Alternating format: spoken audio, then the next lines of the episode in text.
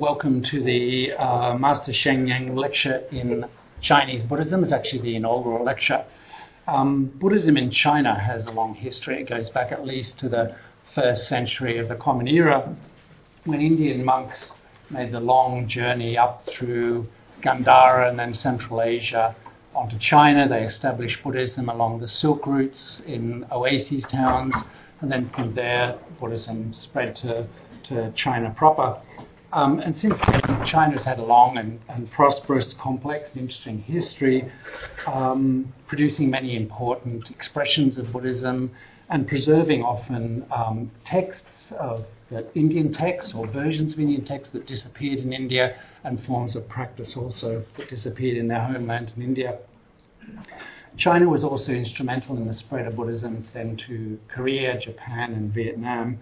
Um, and we even have you know, Buddhism evolving over that long period right up to the modern period. So we see in current, in present day China, a resurgence of an interest in um, Buddhism. So the study of Buddhism in China is of great importance. It's important to understanding China in historical period and also in modern period, and also to understanding Korean, Japanese, and Vietnamese Buddhism. So in 2015, Agnes Chow, who has been a long-time friend um, and supporter of our Buddhist Studies program, approached us with the idea of raising funds to support the study and um, uh, promotion of the, of the, the, the, promotion of the study of Chinese Buddhism. And uh, she went about doing that and has so far raised funds from at least 10 donors. Um, and we thought that one of the best options, the first things we would do would be to establish an annual lecture in Chinese Buddhism, which we uh, bring a prominent scholar of Chinese Buddhism, international scholar, to uh, Sydney to um, give an annual lecture to um, really bring the you know current research in this field to uh, the shores and to uh, promote the study of Chinese Buddhism in Australia. So in that year, we established the Master Sheng Yen Lecture in Chinese Buddhism, and uh, with this funding we're raising, with more funding that we hope to raise, we hope also to um, establish uh, student postdoc studentships in the study of Chinese Buddhism, maybe even um, postdoc positions. Um, the lecture is named in honor of the late Chan master, Master Sheng Yen, who founded the Dharma Drum Mountain in 1989 as a world center for Buddhist education dedicated to academic research, Dharma practice, and the propagation and life value education.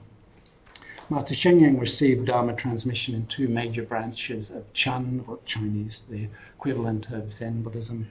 Um, he completed a doctorate in literature at Rissho University in Tokyo and served as a professor at various universities.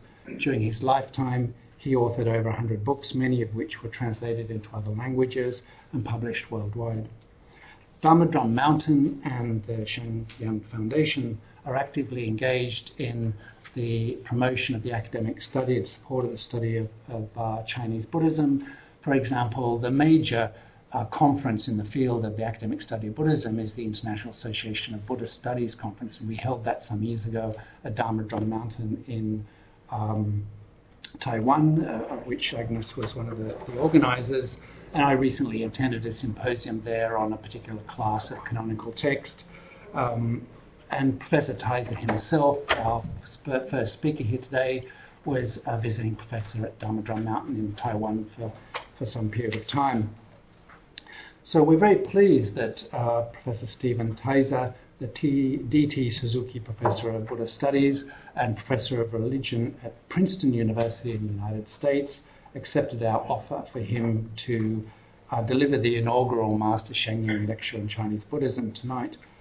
Professor Teiser is a significant scholar um, in the field of Chinese Buddhism who has published on a great diversity of topics, but um, he is particularly interested in the interaction between Buddhism and indigenous Chinese traditions brought into focus through a wealth of sutras, non-canonical texts, and artistic evidence unearthed along the Silk Route in Western China. Professor Teiser has an impressive CV and list of publications. This includes books such as Reinventing the Wheel, Paintings of Rebirth in Medieval Buddhist Temples, um, The Scripture of Ten Kings and the Making of Purgatory in Medieval Chinese Buddhism, and the Ghost Festival in Medieval China. Um, the lecture he will deliver, tonight is entitled Healing Rituals in Medieval Chinese Buddhism. Please welcome Professor Teiser.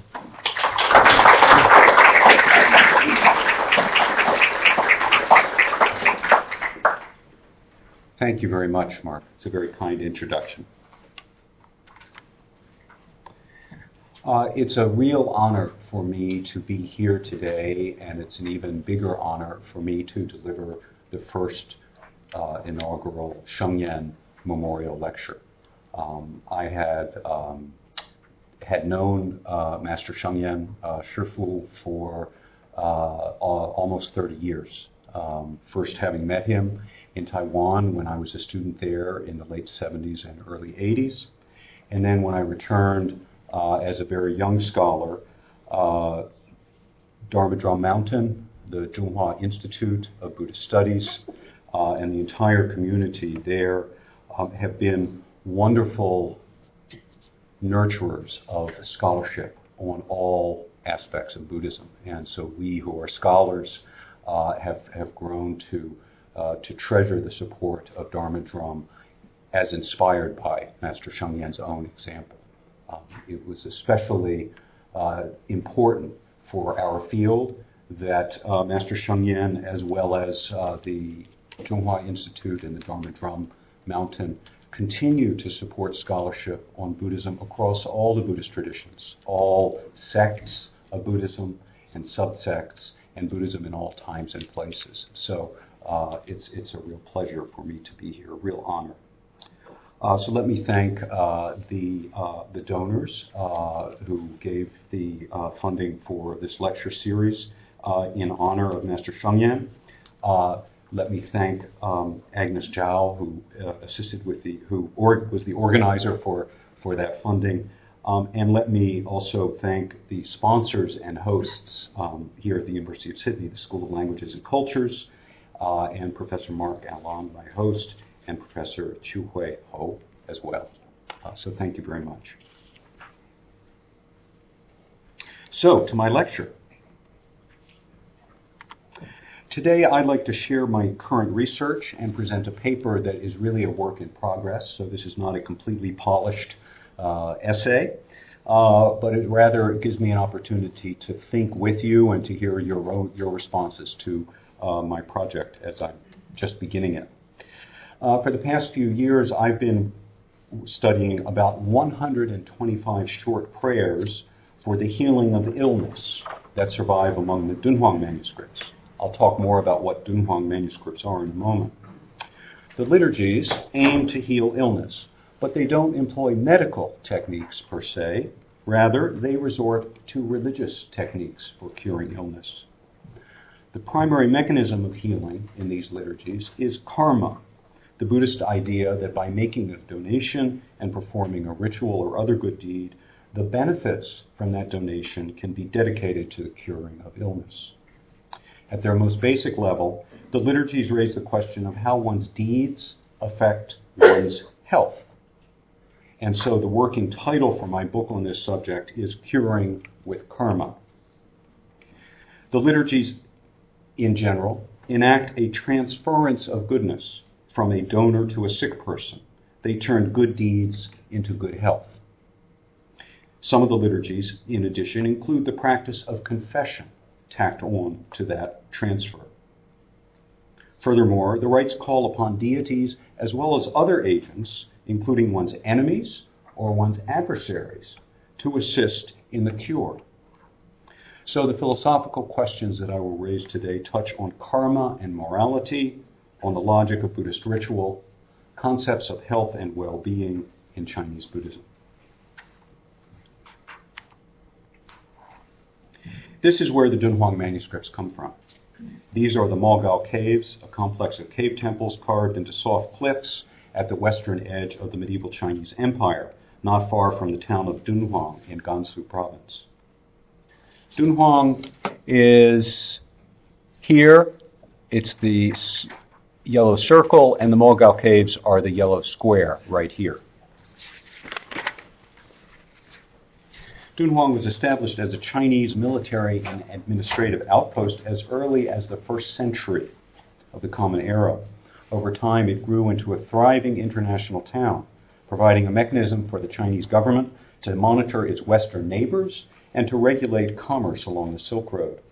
The red lines you see on this map represent trade routes during the 8th and 9th century, when Dunhuang served as a gateway between China and the various kingdoms of the period.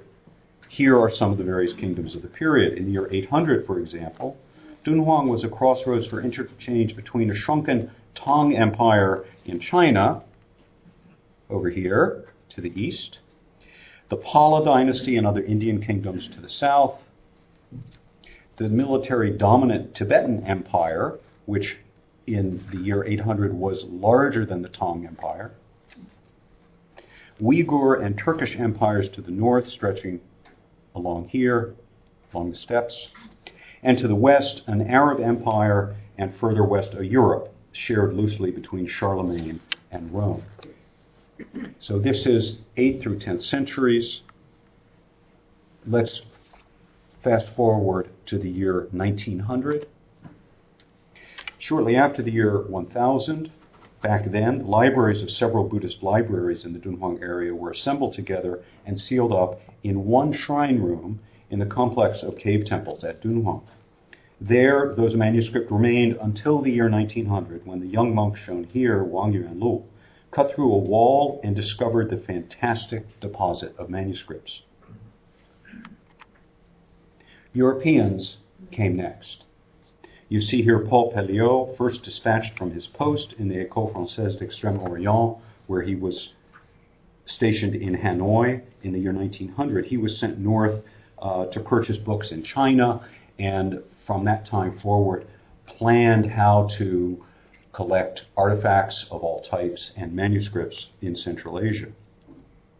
In 1908, Pelliot was finally able, following in the footsteps of Marcus Aurelius Stein, the Hungarian geographer working for the Archaeological Survey of India, first Stein and then Pelliot, and then other scholars and explorers from Russia and Japan came to Dunhuang and carried away cartloads of handwritten manuscripts in the first few decades of the 20th century.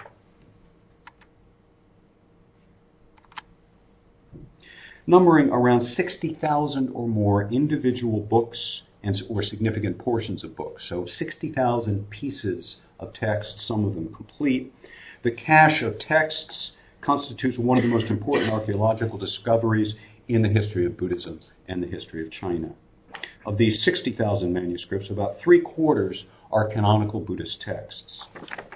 But in addition, there are thousands of non canonical texts, including the healing liturgies and books of everyday prayers that I'm going to focus on today. About 2,000 manuscripts contain one or more liturgies for a wide range of rituals, including mortuary rituals and dedication of temples and so forth. And within that 2,000, about 125 different manuscripts contain healing liturgies. So it's not a small number. It's a significant number of texts contained pretty much only in the manuscripts uncovered at Dunhuang in the year 1900. What do they look like? As you can see, the, the liturgies are relatively short compositions, ranging from 50 to 500 characters, written in classical Chinese. Some of them are written out on a single sheet of paper, which, in the time between the earlier use of bamboo slips in the ancient period and the modern iPhone, uh, the, the piece of paper was probably the world's most convenient medium for written text. Perhaps it still remains so. The sheet of paper you see here is roughly 30 centimeters tall. It contains a single prayer for the healing of a young woman. It begins on this side, the front, and it continues on the back. Other examples of healing liturgies come in the form a different binding format. They're, they come in the form of a small booklet or codex measuring 15 by 11 centimeters when closed. This form of the Chinese book was particularly conducive to oral recitation because you could flip the pages as you go and there are not that many characters, there are not that many words written on each page. The booklets cover a wide range of rituals. In addition to rites of healing, they contain liturgies for memorial rites, graveside services, prayers celebrating Buddha's birthday and Ghost Festival, inaugural blessings for newly donated statues, and fresh votive copies of sutras, as well as offerings for bountiful silk production, as well as sacrifices to local deities. The healing liturgies then provide us with unprecedented information about the ritual repertoire of local Buddhist monks. This is a third format for textual production in which we find the healing liturgies. It's the traditional scroll format. Some compositions in the form of a scroll were written rather hastily, probably serving as rough drafts of prayers that a monk would embellish later when he finally produced a, a when he produced a, a final copy for use in a service.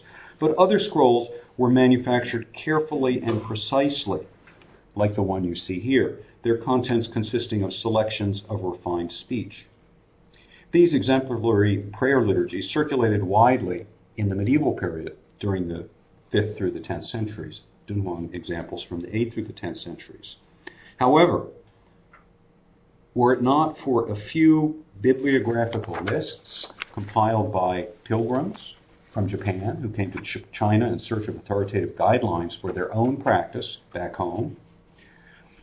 If it weren't for the Dunhuang corpus, we would know almost nothing about the contents of those titles listed by ethnographic visitors from Japan. In recent essays, I've analyzed the physical properties and the codicological properties of the manuscripts in order to hypothesize who used these texts and other, under what circumstances. Many of the texts contain performance notes, so they contain the words of the liturgy and then smaller notes uh, indicating what portions to leave out and what portions to add depending on the circumstances of performance. Other work I've written recently explores the literary features of the compositions. But I'm not going to focus on that today. I want to instead look at their religious and philosophical underpinning. The healing liturgies are significant, I hope to show, because they shed light on the practice of religion and the culture of healing among a broad range of people during the medieval period. I'm going to argue that properly understood, these manuscripts represent a model of ritual action that was both widespread and important throughout Buddhism. In the religious universe of those who used our texts, illness can be cured by karma, the performance of an action, by donating cloth, burning incense, hiring monks to chant, making a confession, or decorating a statue. The patient or a donor was committing a deed the consequences of which could then be dedicated to healing illness. In Buddhist terms, the results of a morally good deed are called merit, punya in Sanskrit, gongde in Chinese, and the crucial portion of the ritual is the transference of that merit, merit the parinamana, huixiang, to the sick person. None of this will strike you as anything surprising or unusual. And that is indeed my point. Whether scholars or practitioners of Buddhism, the mode of ritual based on the creation of good results and the assignment of those results was probably the most widespread practice in the Buddhist world. It relied on the most fundamental ideas in Buddhism the doctrine of karma, according to which every deed has a result, and the notion of a religious division of labor between laypeople and monastics. This is based on a concept of the ideal society. So in Buddhism, the ideal society, these two groups of specialists, a group of specialist monks and nuns on the one hand and laypeople supporters on the other hand, these two groups were connected by a flow of gifts which ensured the good health, both physically and spiritually, both now and in later lifetimes, of the individual believer as well as the collective Buddhist body, the Sangha in the broadest sense of monks, nuns, lay men, and lay women. Healing rites are not the only kind of ritual that utilize these basic ideas about merit transfer, but they are one of, they are one of the most common forms of ritual. So, common, practiced by almost everyone, founded on basic Buddhist ideas. If that's true of the healing rituals, why haven't they been explored in much depth until now? One reason is that the Dunhuang manuscripts still await careful study. And in fact, the world of Dunhuang studies is undergoing a renaissance. Uh, number one, because the original texts and their most important catalogs are now almost fully available in public, either printed or online uh, through the International Dunhuang Project based at the British Library. And number two, uh, because of the rebirth of the Chinese academic world uh, in the past two decades. There are now more scholars of Dunhuang studies in China than anywhere else in the world, so most of our conferences are held in Chinese, whether we hold them in China, Japan, Europe, or Australia. Another reason is that modern scholarship has shied away from the phenomenon of curing with karma and instead looked at other subcultures of healing in Buddhism. Both art history and Buddhology have dealt very nicely with the figure you see here, the healing Buddha, Vaishyaja Guru Raja, medicine king, Yao Shihuo. Social historians have shown that despite the prohibitions of monastic regulations and the strictures of secular law, both of which outlawed prima facie the practice of medicine by ordained Buddhist monks and nuns, nevertheless, the practice of healing by monastics in fact flourished in China during the late medieval period. Many canonical texts were unequivocal in stating that because medicine was one of the skills that other religious professionals practiced and exploited, therefore Buddhist monks were forbidden to practice curing upon lay people they were allowed and encouraged to develop the curing arts among within the sangha among their brethren. Despite that stricture, thanks to recent scholarship and sources ranging from canonical and non-canonical sutras to epigraphy, writing in stone, standard histories, and literature, we now understand that that dictum was quite frequently flaunted in daily life. This is the image I used as a uh, an advertisement for my talk, and it gives some idea of just how widespread the practice of religious healing was during the medieval period. The painting is from Mogao Cave 103, completed during the High Tang, or the first half of the 8th century. The south wall of that cave illustrates portions of the Lotus Sutra, in this case, the chapter on the same uh, Vaishyaja Guru, the healing Buddha. Here, in this painting, an older sick person, shown bare chested, sits in the center, supported by his relatives who are praying for a cure. A believer, or perhaps a preacher, kneels in front of him on the mat, reciting from a, sutra, presumably the Vaishyaja chapter of the Lotus Sutra. The liturgical manuscripts I'm going to discuss tonight differ from other traditions of healing practiced in medieval China. Unlike the lotus painting here, the liturgies were not tied to any particular sutra, nor were they the preserve of any specific school, such as Tiantai or Chan or Pure Land. Or their commissioners, as often as not, were not were both monks and nuns as well as lay people. Furthermore, their beneficiaries and patrons could also be spread between both lay people and the monastic order. The rituals were performed not by lay people but by monks, and they were in effect simpler but more numerous cousins of the more involved ritual traditions carried out in the esoteric traditions of Tantric Buddhism.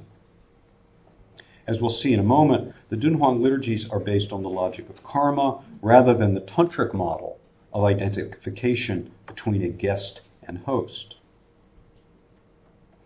Unlike the doctors and monks who actually took pulses, practiced medicine, and dispensed recipes, largely consisting of herbal cures, the monks who copied the healing liturgies could only be accused of practicing not medicine, but rather practicing the transfer of merit. So let's turn then to the ideas of karma and merit that are enacted in the healing liturgies. In recent articles published in Chinese journals and addressed to other scholars of Dunhuang studies, I followed a performative approach to the study of Dunhuang liturgical materials. By this, I don't mean anything fancy. Performative analysis is particularly helpful in explaining how good karma was created and then formally devoted to the curing of the patient. To make this clear, I'm going to offer now a, a reading of the text of a representative healing liturgy, drawing attention to the different steps of the liturgy. Uh, so I'll ask you to refer to the handout. Um, there should be more copies. if you need a copy? Uh, thank you. So the idea of performance behind this uh, performative approach to ritual is is is fairly um, uh, commonsensical the liturgies themselves, the rituals were a performance. So, to make sense of the, the written words that accompany that performance, we relate the words to the steps of the ritual. We, write, we relate the words to the actions that are being undertaken in the performance of the ritual. Uh, so, uh, I'm going to read uh, pages 1 and 2. Uh, you'll contain one complete liturgy for sickness, and I'm going to read. Um, I'm not going to read every word. I'm not going to read every single section, but I'm going to read selectively from it, and then I'm going to read parts of uh, Roman numeral two, a liturgy for a monk's sickness, because the second liturgy adds a confession component to the ritual. Uh, the first liturgy um, I have elsewhere called the most popular healing liturgy at Dunhuang because it survived. There are more copies of it that survive in Dunhuang than, than any other liturgy. There are 12 different copies of it among the 125 or so liturgical manuscripts. Um, some are in scroll format and some are in booklet format. Many of them bear the title A Healing Liturgy, quite simply. The first section of the liturgy, which I've uh, added uh, a title and a number. So, number one, praising Buddha's virtue, or Tanda uh, in Chinese. Um, the first section of the liturgy provides a grand preface to the entire ritual by singing the praises of the Buddha. It uses very abstract language. The language here is drawn from both Buddhism and indigenous Chinese philosophical traditions.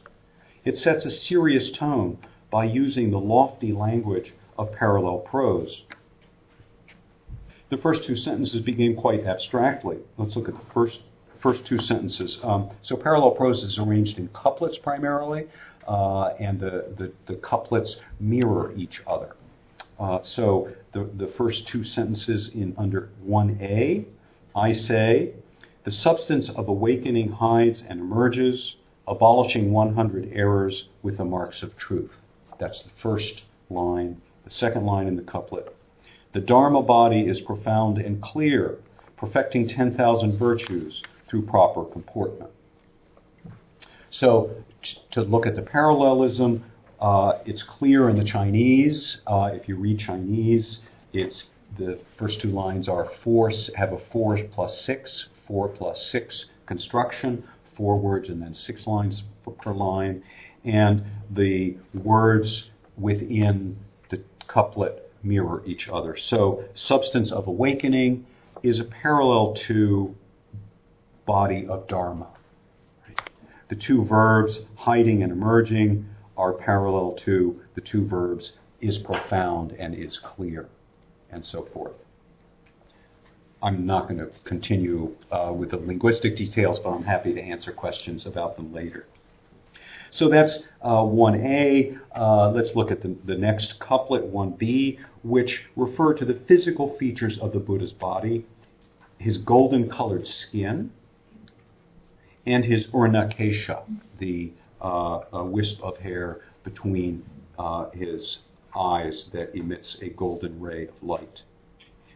So the, the, the sentences read Thus, the golden hue envelops all, covering the suns and moons of the great thousand world. The jade wisp of hair casts its hues, brightening the Qian and Kun of 10 billion universes.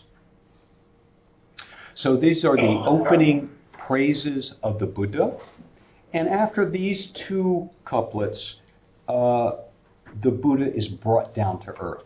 In, in, the first two couplets, he is praised as a transcendent figure who is overpowering, overly awesome, overly bright, brighter than all the stars and moons and suns.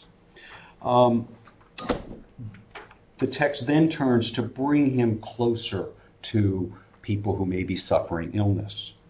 I'm going to summarize the CD, uh, the, the next section, C, D, E, and F, rather than read them.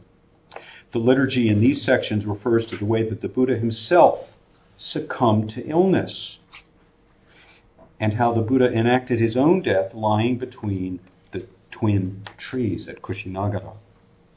It also makes the Buddha responsible for the teaching of Vimalakirti, who famously, this is Vimalakirti Weimojie, who famously displayed the signs of sickness as an expedient device and magically enlarged his humble dwelling to cosmic proportions in order to accommodate a host of visitors. So the Buddha suffered sickness, the Buddha passed away himself into parinirvana, and the Buddha is responsible for the key layperson associated with healing in Buddhism, Vimalakirti. Up to this point in section 1, the liturgies made no direct reference to the ritual at hand.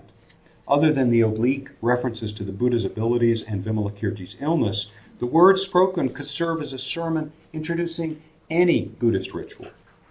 The second section of the liturgy, however, turns attention directly to the actors in the ritual and their reasons for performing it. Some liturgists, in fact, title this section, as you see it there, number two, Purpose of the Ritual, Jai It's not about the Buddha. Instead, it defi- identifies the sponsors of the rite, the beneficiary, and what the rite is supposed to achieve. Written in rather clunky classical prose, not in parallel prose, so there's a linguistic shift in this section. It states, and now the purpose of the donor seated in front chanting is to make a donation on behalf of such and such a person suffering from illness. Our, liter- our liturgy uses the words literally here, such and such a person, Moran. This expression is frequently used in liturgical manuscripts, which are formularies and they were read aloud on different occasions for different individual sponsors. When conducting the rite, the performer would fill in these words with the name of the sick person. So, section two, the intention thus announced. In the third section, the liturgy turns to the patient, reverting again to polished parallel prose. Sometimes this section offers both praise and blame. First, touting the patient's virtues, but then noting what evil deeds he or she might have committed to cause the illness. In any event, the section always refers to the patient's sickness. It reads, as you see, as follows Ah, the sick one, now after his cold and heat lack timeliness, and his nourishment goes against the standard. His contagious sickness has flowed to his five emotions. His illness now envelops his six receptacles internal parts of the body. His strength is waning in movement and rest, and he fears the two rats gnawing away the vine. His mood is disturbed day and night, and he's afraid of the four snakes destroying the basket. So, note here the vagueness of the description of the illness. Almost any illness would fit this description. It's concerned more with affect than it is with physical condition. The liturgy stresses the patient's anxiety and uncertainty, what we might now call the patient's mood disorders. It invokes well known parables, including one that compares the ills of human existence to a man in a well clutching onto a vine which rats are about to chew through. The fourth section, which I'm not going to read aloud, is sometimes called the ritual area. It refers to the actions performed by sponsors and officiants. Sometimes the discussion is very concrete, and, and there's reference directly to burning of incense, decoration of statues, offering of money or cloth. By contrast, our liturgy speaks rather abstractly. Let's turn to the fifth section on the other side. In the logic of Buddhist ritual, the making of offerings constitutes a deed, and all deeds have consequences. So, this next and most crucial section of the ritual deals with those results. We have to remember that in Buddhist ritual, the consequences of action do not necessarily attach to the original actor. The original actor can dedicate or offer the results of his or her actions to others. And that's precisely what's accomplished in this segment of the liturgy. In my analysis, this is the crux or hinge of the entire ritual. If you don't say these words, if you don't accomplish the transfer, the dedication, then the good results will go unclaimed. By the same token, the shortest, most stripped down version of a healing rite, and I have found a few examples of these, consists only of this single section. So if you had to give up all of the other words, this is the one section you would preserve. Our section 5, and it's 5.1, reads We take this merit and the fortunate causes from the chanting and use them first to ornament the sick one himself.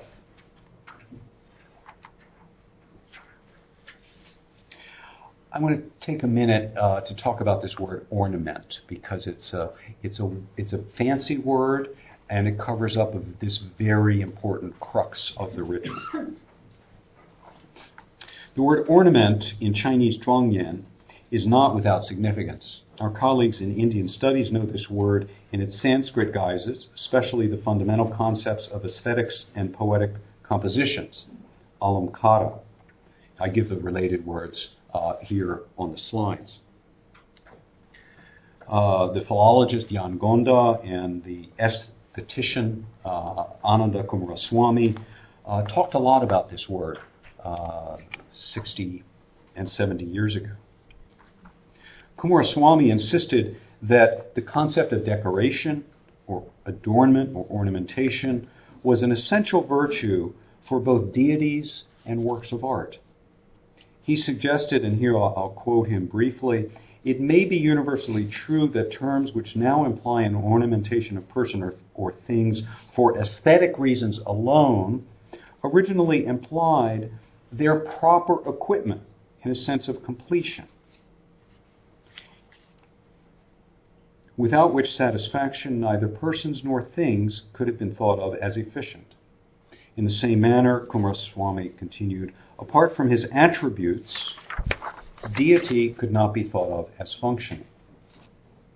So, to apply this basic idea to the liturgies at hand, the action of ornamenting a sick person is not simply an alteration of external appearance. It's not simply a matter of changing the person's physical symptoms. Rather, the act of ornamentation involves an ennobling, a raising up of the person, or a change in the person's character.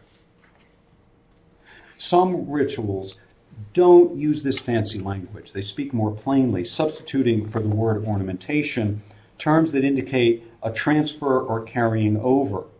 So you see those in the middle here. Uh, words that directly say something more like to redirect or transfer, 回向, or 放资 to offer assistance, or 咨询 to provide help.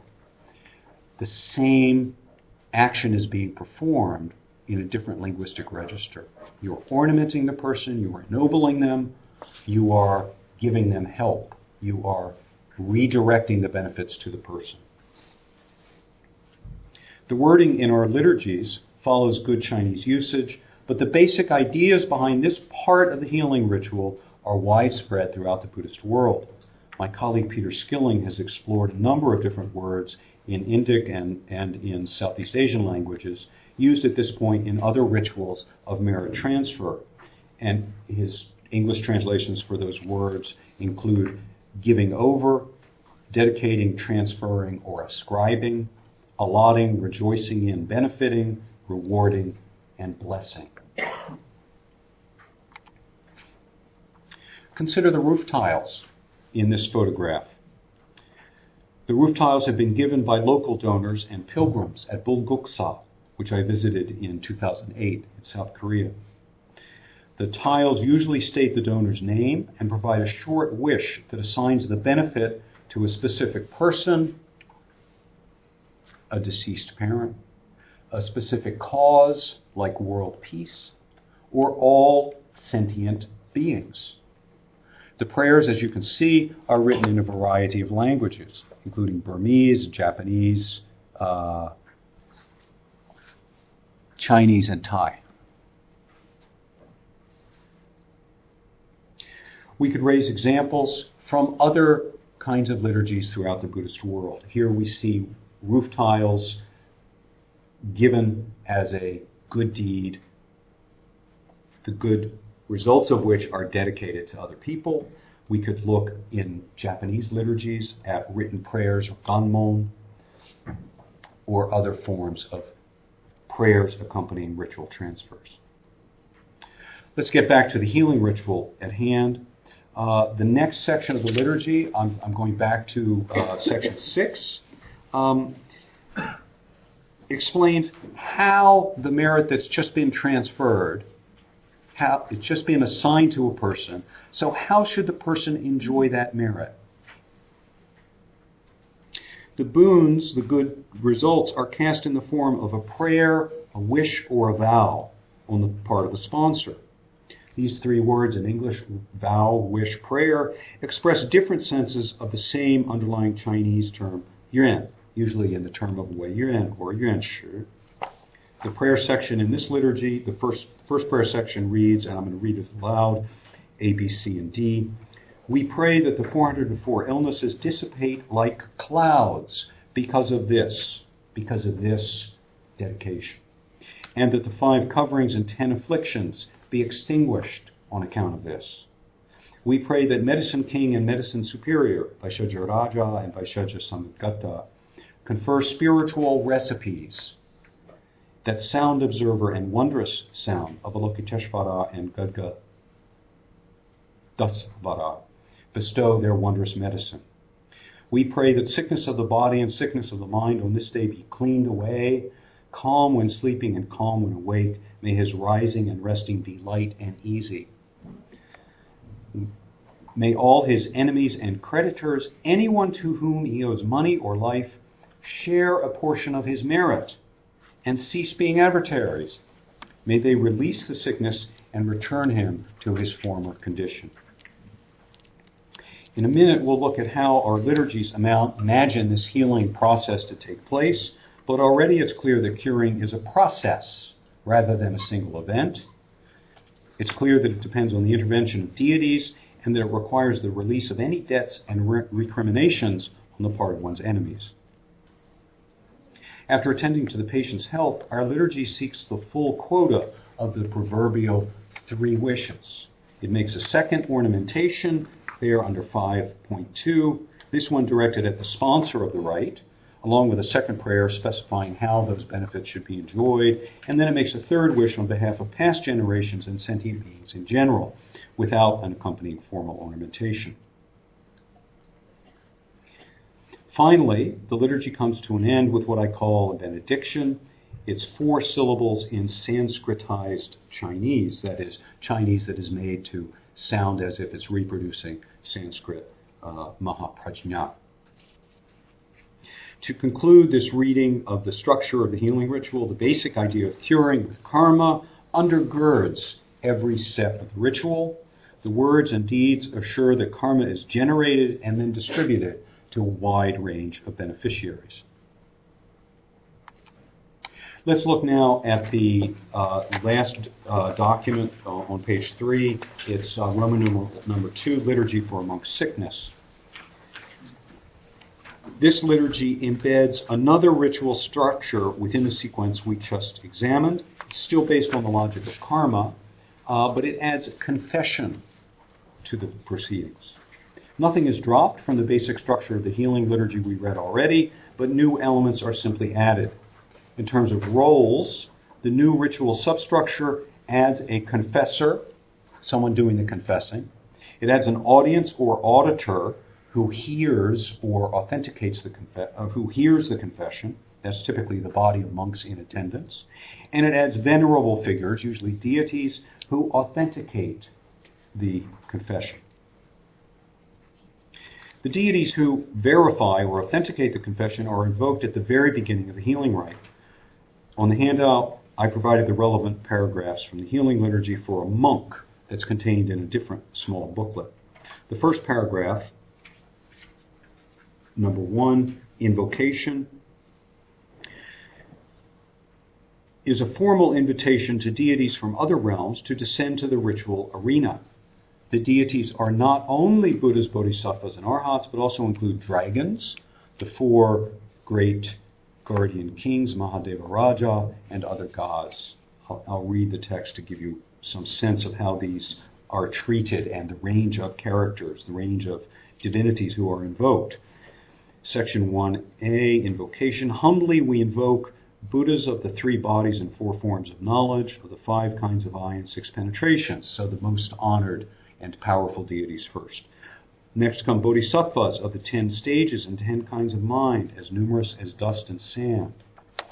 Next are invoked innumerable shravakas, voice hearers or auditors of the four routes and the four fruits.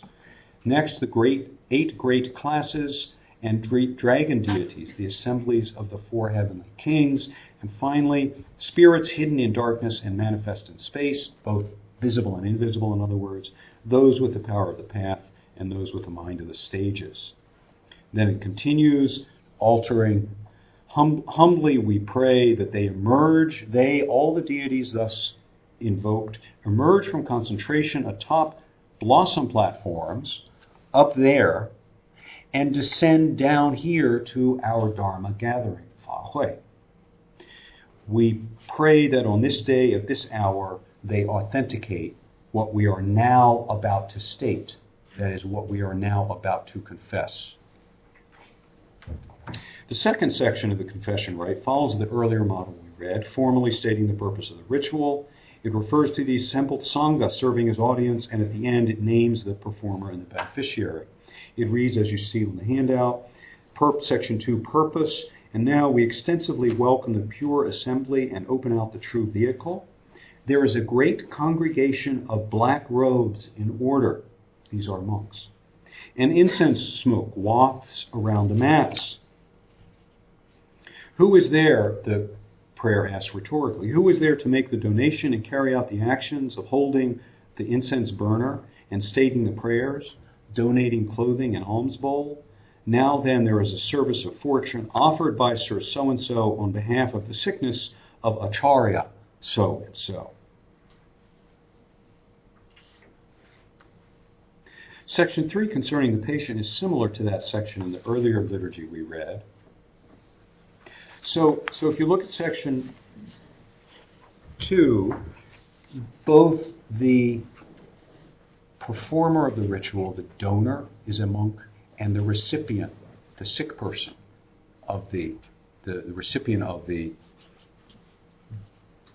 merit is, and the beneficiary of the healing is also a monk in this case.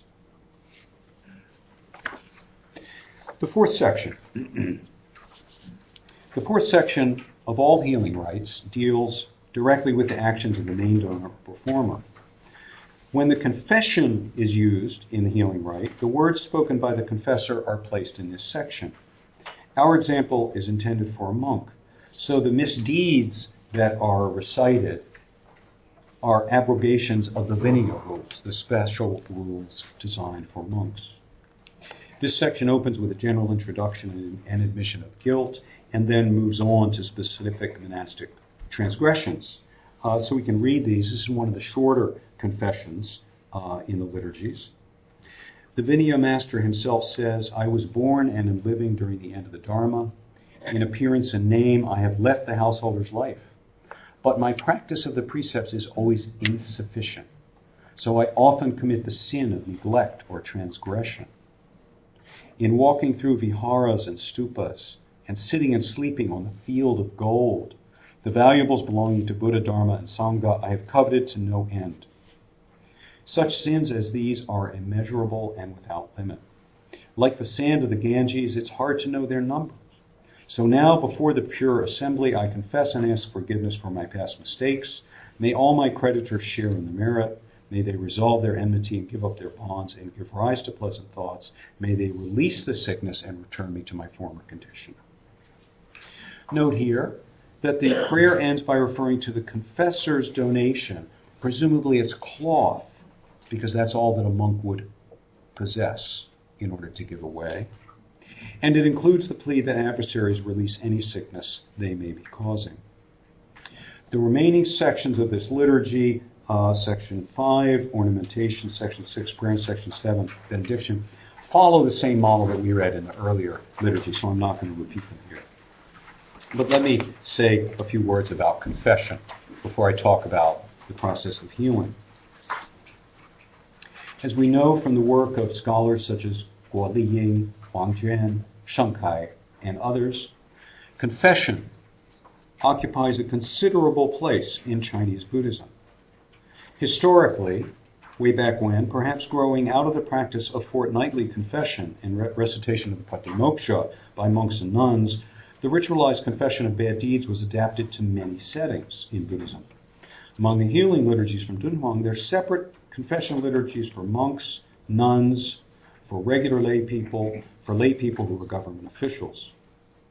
Among our texts, the dossiers of transgressions by nuns are particularly long and detailed, perhaps reflecting the interests of guess who?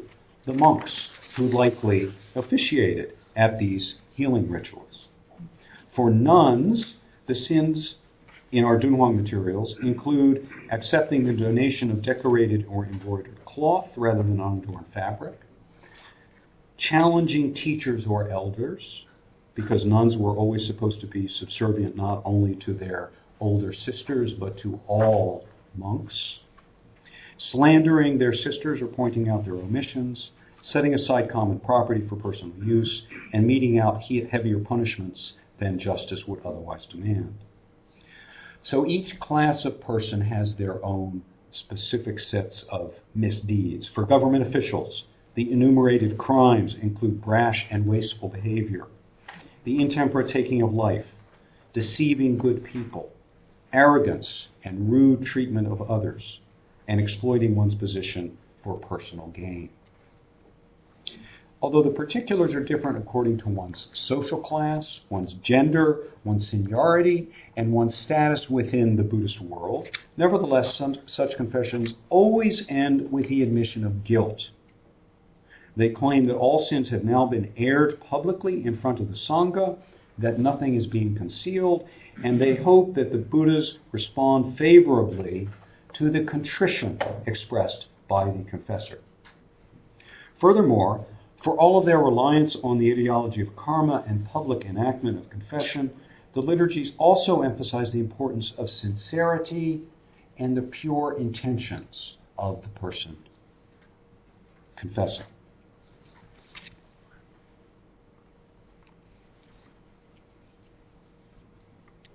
How then do the liturgies imagine that healing takes place? As we've seen, the method of diagnosis in the healing liturgies is consistent. They describe the patient's illness as a problem of disequilibrium. That's the problem. Her four great elements are out of kilter, or she feels cold and hot intemperately, or she's unable to rest. Healing by ritual, furthermore, is apparently undertaken only after medical treatment has failed most of our liturgies refer directly to the unsuccessful administration of secular medicine. They state, although he has, and here's I'm quoting, although he has taken prescriptions of the human realm and various kinds of remedies of the king of physicians of this world, still he has not experienced recovery or cure. So he's consulted a doctor, or he has gone to an acupuncturist, or he's gone to a medical healer, an herbalist. They didn't work. Our liturgies are also consistent in, in, attributing the cause of illness ultimately to the deeds of the patients, either in this lifetime or in an earlier lifetime. So, to get back to my earlier question, how is one's medical condition affected by the commission of good deeds? This is worth exploring. First, the merit making in these rituals is not simply a matter, as modern scholars or some modern Buddhists might claim, of an individual performing a simple action and then bearing the result. Rather, gods and other spiritual beings are actively involved in the process of curing.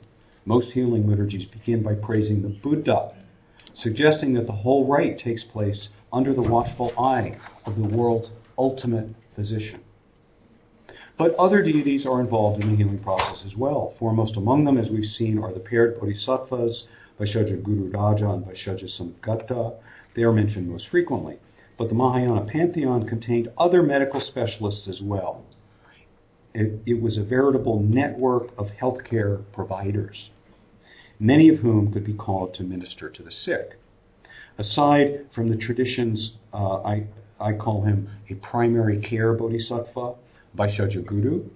Aside from the primary care bodhisattva, the medical practice, the medical consortium, included Avalokiteshvara and Gadgadasvara, the bodhisattvas of the ten directions, and even dragons and other imposing beings. They are asked to bestow medicine on the patient. Thus, the Buddhist healthcare system includes what in the US we call Medicare, which is medical insurance, and Medicaid, which provides for medications. Other liturgies seek a referral to a specialist, the Buddha's own physician, Jivaka. These prayers ask, quote, May Jivaka's wondrous medicine be sprinkled on the patient and infuse his body and mind, the spiritual broth of prajna, wisdom, ever flowing among his four great elements. Not only are deities involved in curing one's sickness, so too are one's enemies, perhaps unknown to the individual from this or previous lifetimes. As we've seen repeatedly, the prayer sections earmark some of the merit produced by the patient for his adversaries or creditors. Having received good fortune, the ire of one's enemies, enemies should be upended, and they are supposed to release the sickness that they've inflicted upon the patient. How do our liturgies imagine this process to take place? As the prayer to Jivaka shows, the words spoken during the course of the ritual shy away from clinical language or the description of specific symptoms. Instead, they turn to metaphors. They use metaphors of anointment, dropping a liquid on the head, infusing, infusing a body with moisture, fertilization, general climatological well being. One liturgy asks, quote, May the crown of his head be anointed with ghee, and the rain of the Dharma enrich his body.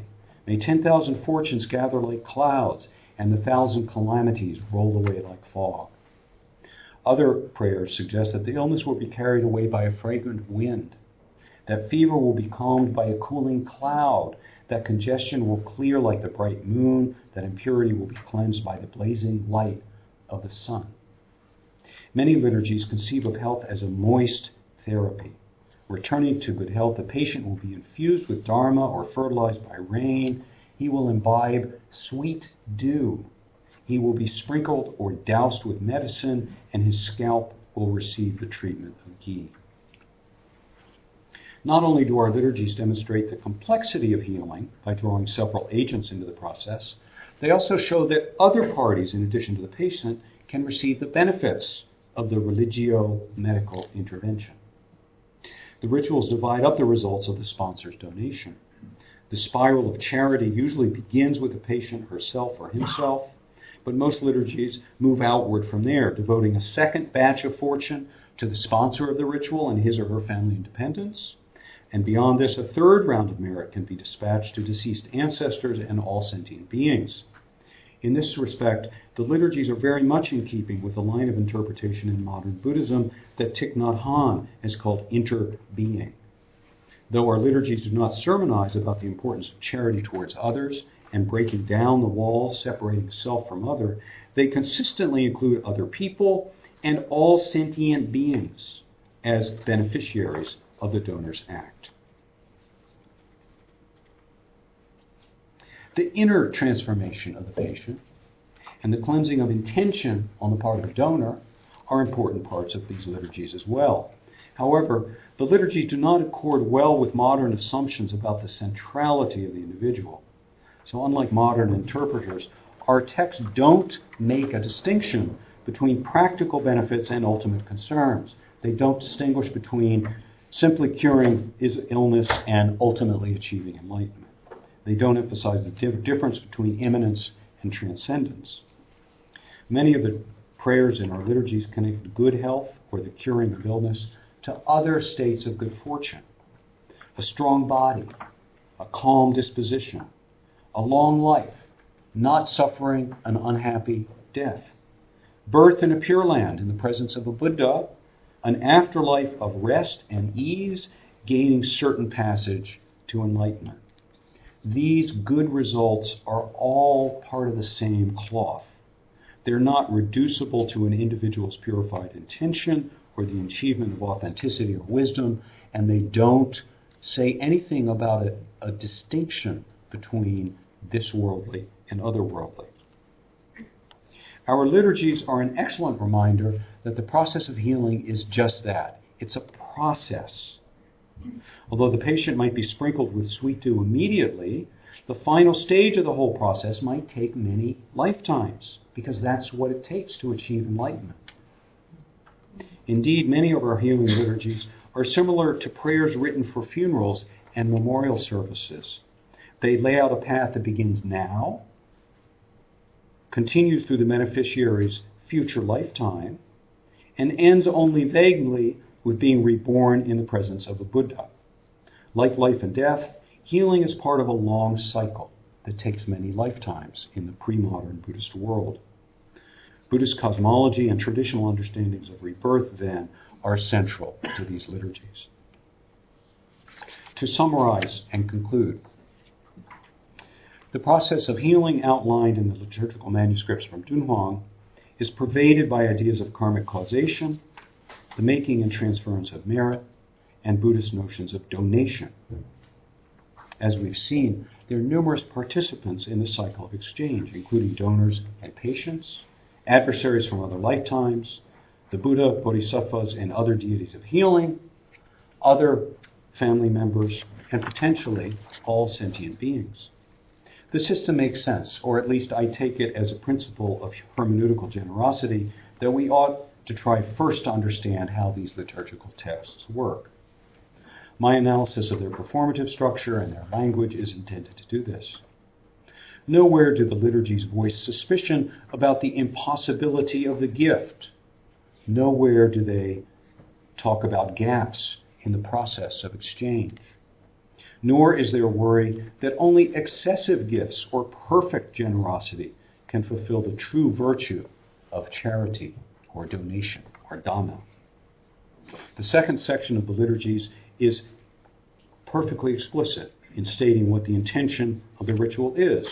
It says, quote, the expressed purpose is to establish a celebration of fortune, merit, on behalf of a person suffering illness. This communion can be large, can be complex, can involve different beings of different orders, but it's based consistently on notions of karma and merit. And with that, I thank you